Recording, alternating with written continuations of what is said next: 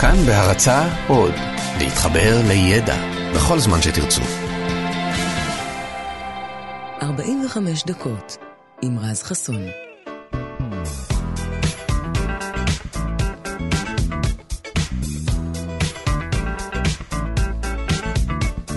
כאן תרבות, בוקר טוב לכם. 104.9, 105.3 FM. אז מה? מה שלומכם? מה נשמע? אצלי, כמו שאתם שומעים, הצינון כבר הרבה יותר טוב, לא שיש תעודת ביטוח לעניין הזה, אבל אני מקווה שיהיה בסדר גם מחר, אין מה לעשות. במזג האוויר הזה, זה מה שקורה, הכל מתעתע. אנחנו כבר לא יודעים מה ללבוש בבוקר, ארוך, קצר, מעיל, מטריה שניתקע איתה כל היום. ואם אתם ממש משכימי קום, אז אתם בטח כבר לבושים בשלב הזה, ואם עדיין לא, אז כשתיגשו הבוקר לארון ותבחרו לעצמכם ארוך, קצר, whatever, ותוציאו לעצמכם חולצה, שימו לב באיזה צד נמצאים הכפתורים. אני יודע, זה נשמע קצת מוזר, אבל זרמו איתי רגע. תבדקו באיזה צד תפורים הכפתורים בחולצה שלכם. אז למרות שזה נשמע מאוד טריוויאלי, זה לא באמת. אה, היום ההבחנה בין חולצות נשים לחולצות גברים כבר פחות מובחנת. יש לא מעט חולצות שהן מה שנקרא יוניסקס, נכון? שגם נשים וגם גברים יכולים ללבוש, אבל בעבר זה ממש לא היה ככה. גברים לבשו אך ורק בגדי גברים, ונשים לבשו אך ורק בגדי נשים.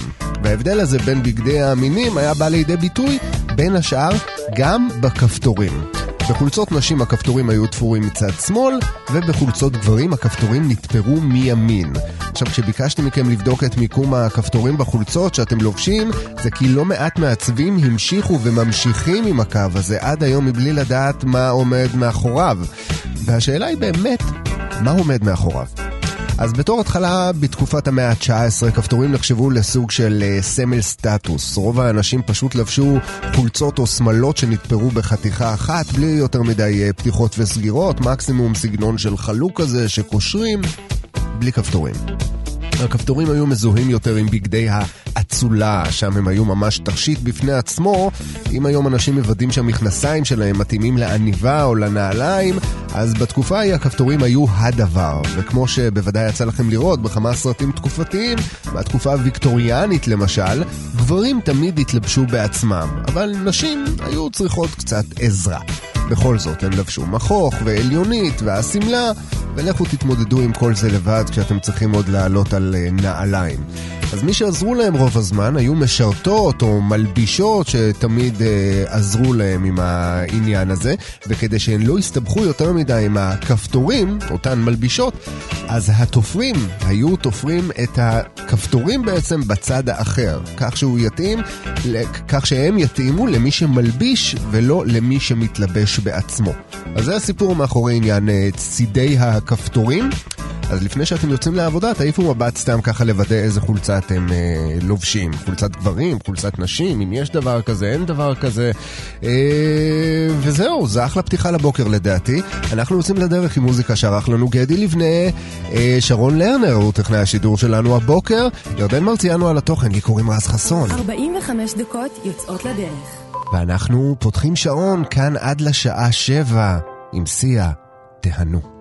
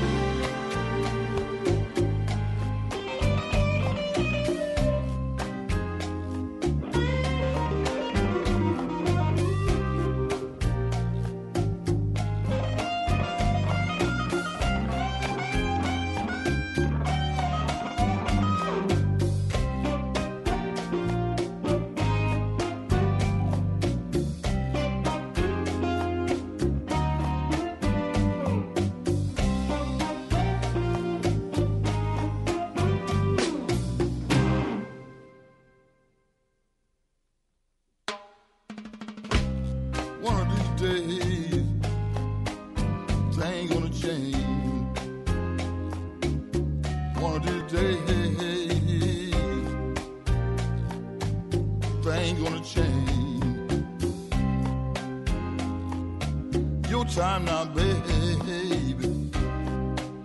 After a while, gonna do mine, won't be mine.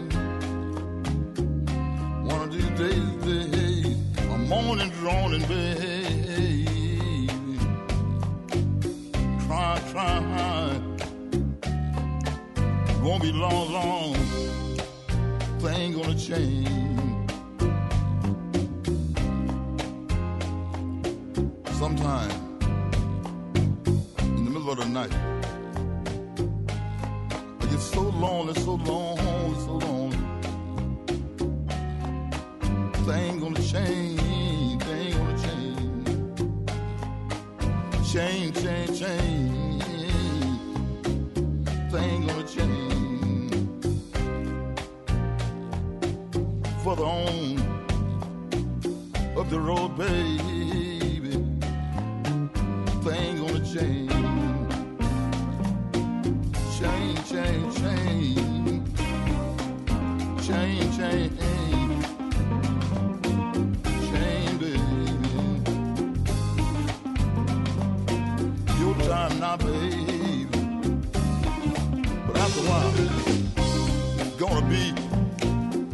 time, my time, babe. They ain't gonna change. change, change, change. Change, change, change.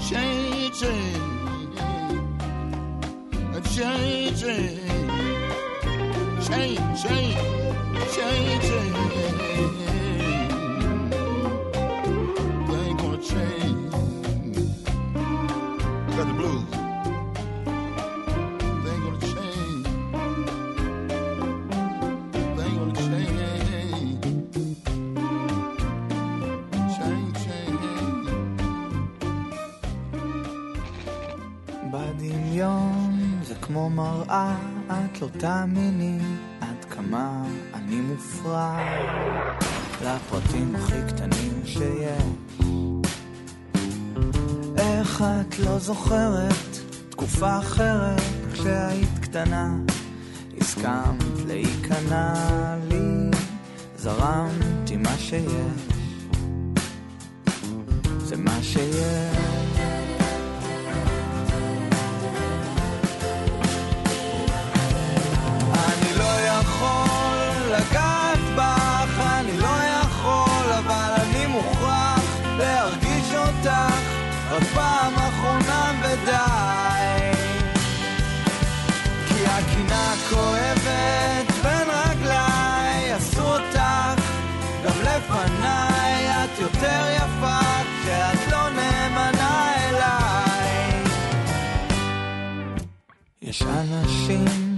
שהולכים לי על הגג, אני מודאג מהדברים שמעסיקים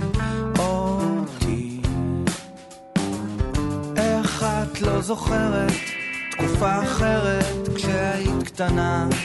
הסכמת להיכנע לי. זרמתי מה שיש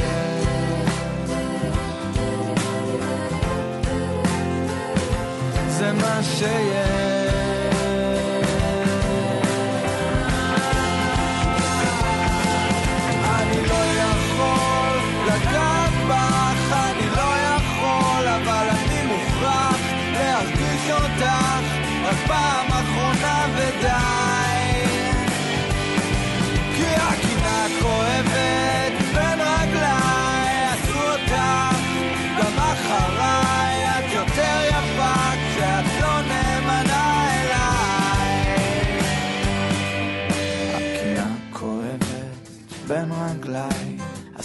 אותך גם לפניי. הקינה כואבת בין רגליי, יעשו אותך גם אחריי. הקינה כואבת וזה קשה, עושים אותך ברגע זה. הקינה כואבת בין רגליי.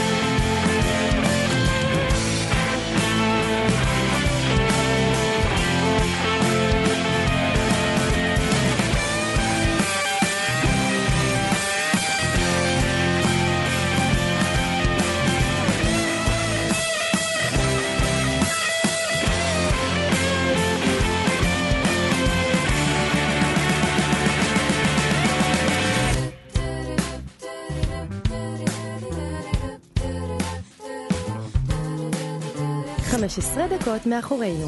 נותרו עוד 30 דקות.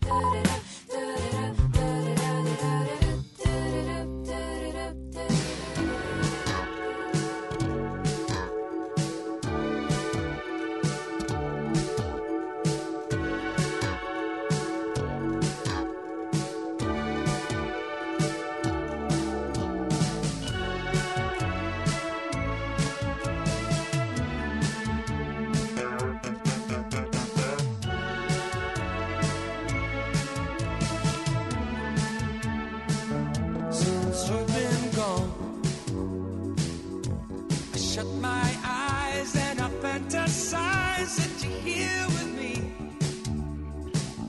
Will you ever return?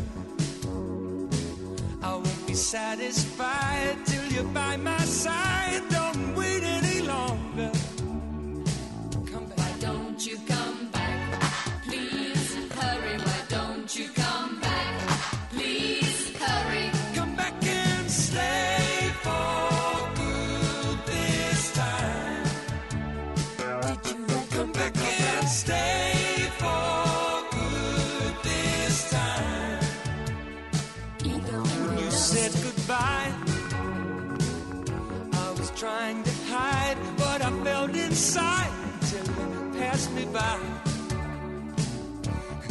said you'd return. You said you'd be mine till the end of time. But I'm waiting any longer. Why don't you come back? Please hurry. Why don't you come back? Please hurry.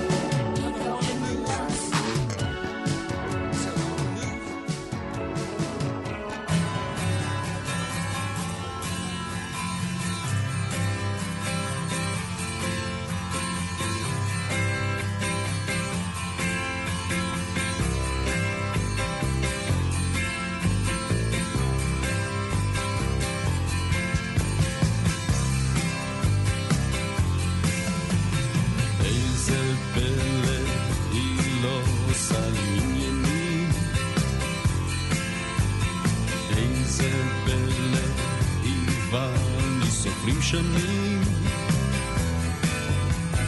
מה הפלא שרוצים אז משתנים?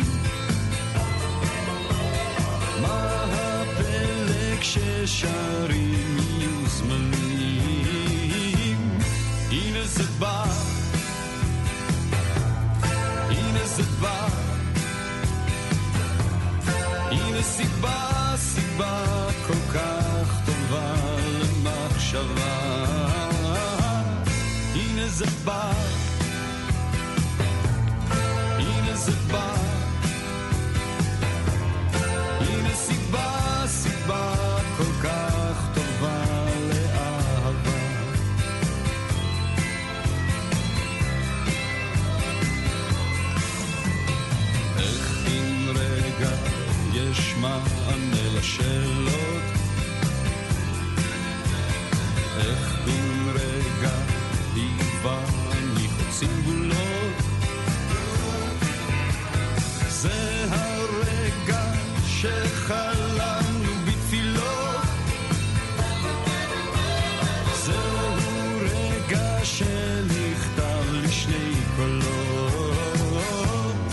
Venus is by.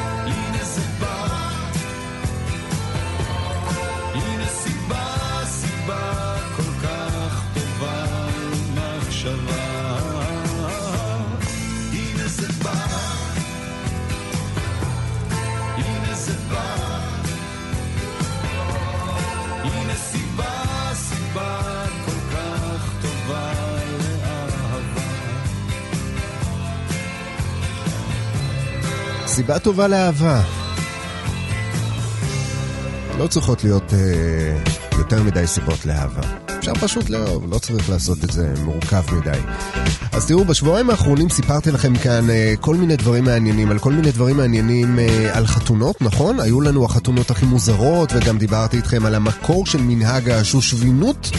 ולא אמרתי מילה על המנהג הכי הכי משונה בחתונות, מנהג שחוצה יבשות ותרבויות, ואני מתכוון לקטע הזה של השלכת הבוקה, זר הפרחים הזה של הכלה, שזר רגיל בחנות פרחים, בדיוק אותו הדבר יעלה 70 שקלים, אם תגידו שזה זר כלה, פוף, 350 שקלים, זה המחיר. אז כולכם, ובטוח שכולכן מכירות ומכירים את המנהג הזה, אז רגע אחרי הקידושין, נכון, בחלק, בחלק מהמקרים אפילו קצת לפני, הכלה פשוט מפנה את הגב לקבוצת בנות, לרוב רווקות, ומשליכה לאחור בצורה עיוורת, ללא שום העדפה את הזר.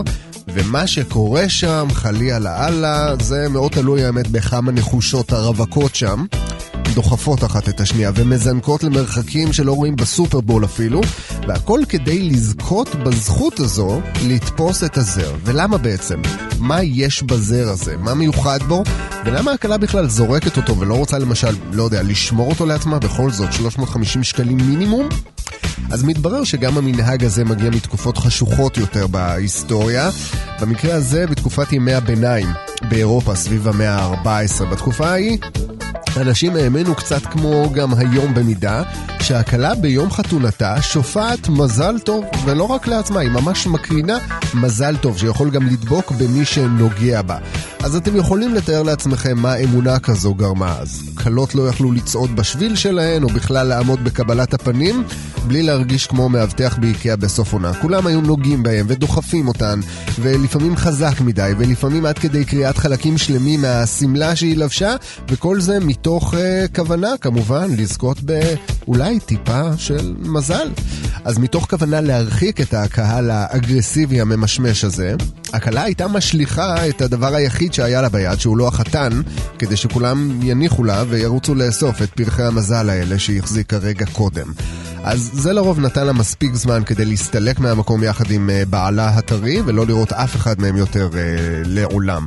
אז עם השנים, הקהל בחתונות אולי קצת uh, יותר התעדן, אבל המנהג הזה של השלכת הזר נשאר על אותו עיקרון פחות או יותר, וגם היום הוא נחשב לסוג של פיזור המזל הגדול, שנחת על אותה כלה שסוף סוף מצאה חתן, ועכשיו היא יכולה לפרגן גם לאחת החברות הרווקות שלה, שאולי גם היא תתחתן, אם ירצה השם, כמובן.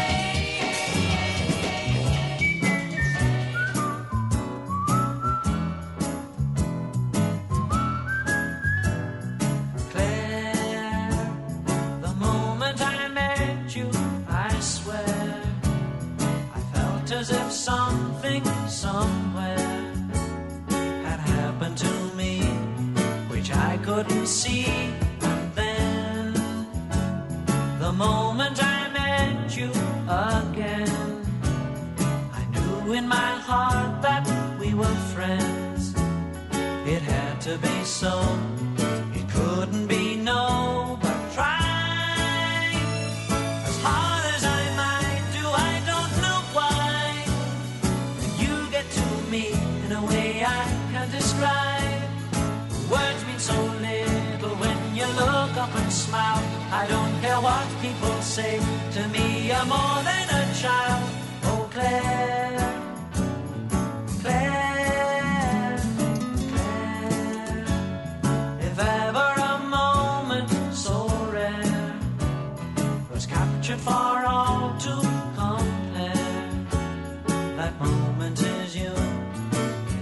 intelligent.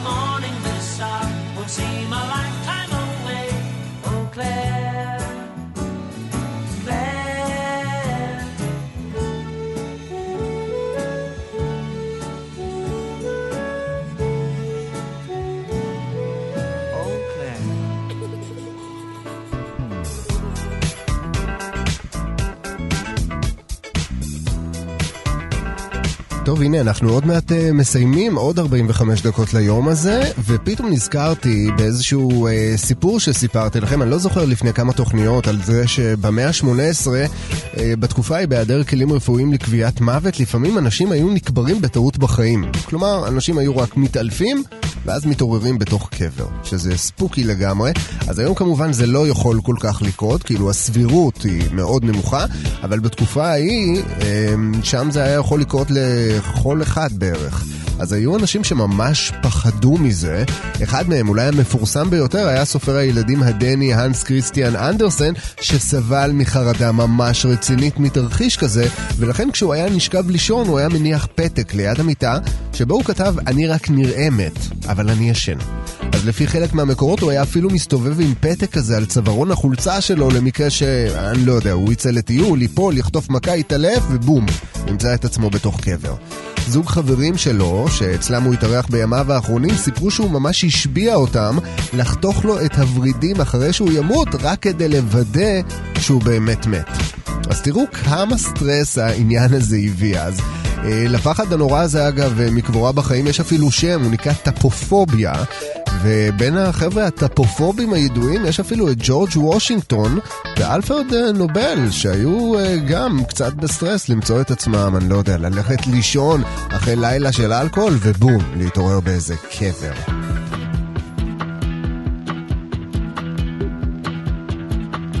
יש לי מה להפסיד, יונדאי סנטה פה, מתוק בפה,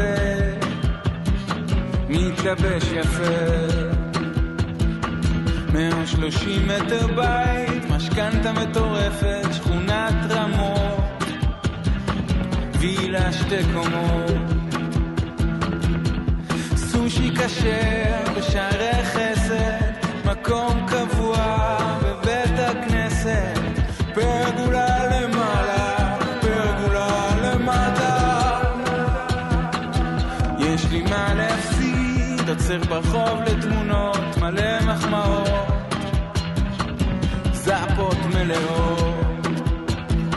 גם עושה קידוש השם, תפקיד בתרבות בישראל, אלבומי זהב, פלייליסט לכיס של הגב.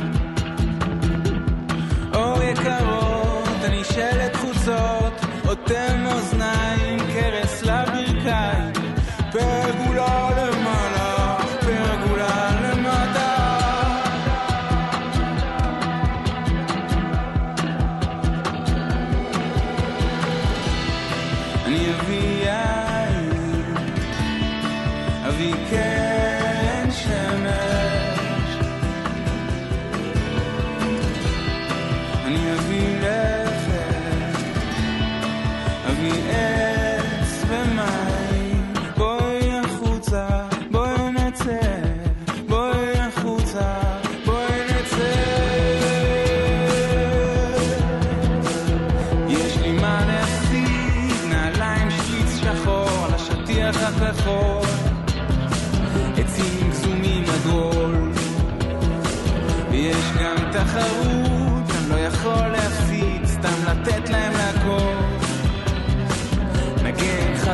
חזק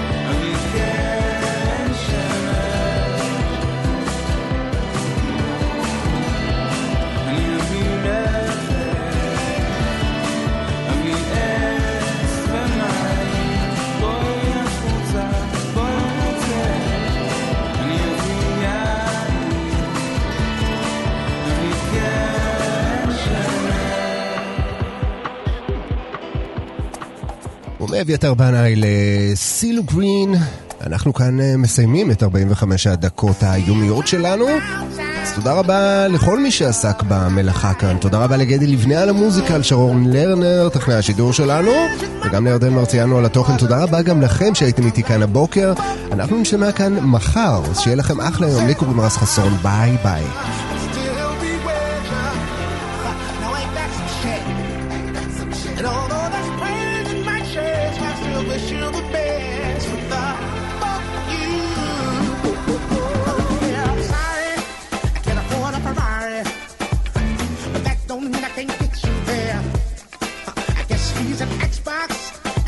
I'm sorry. About the way you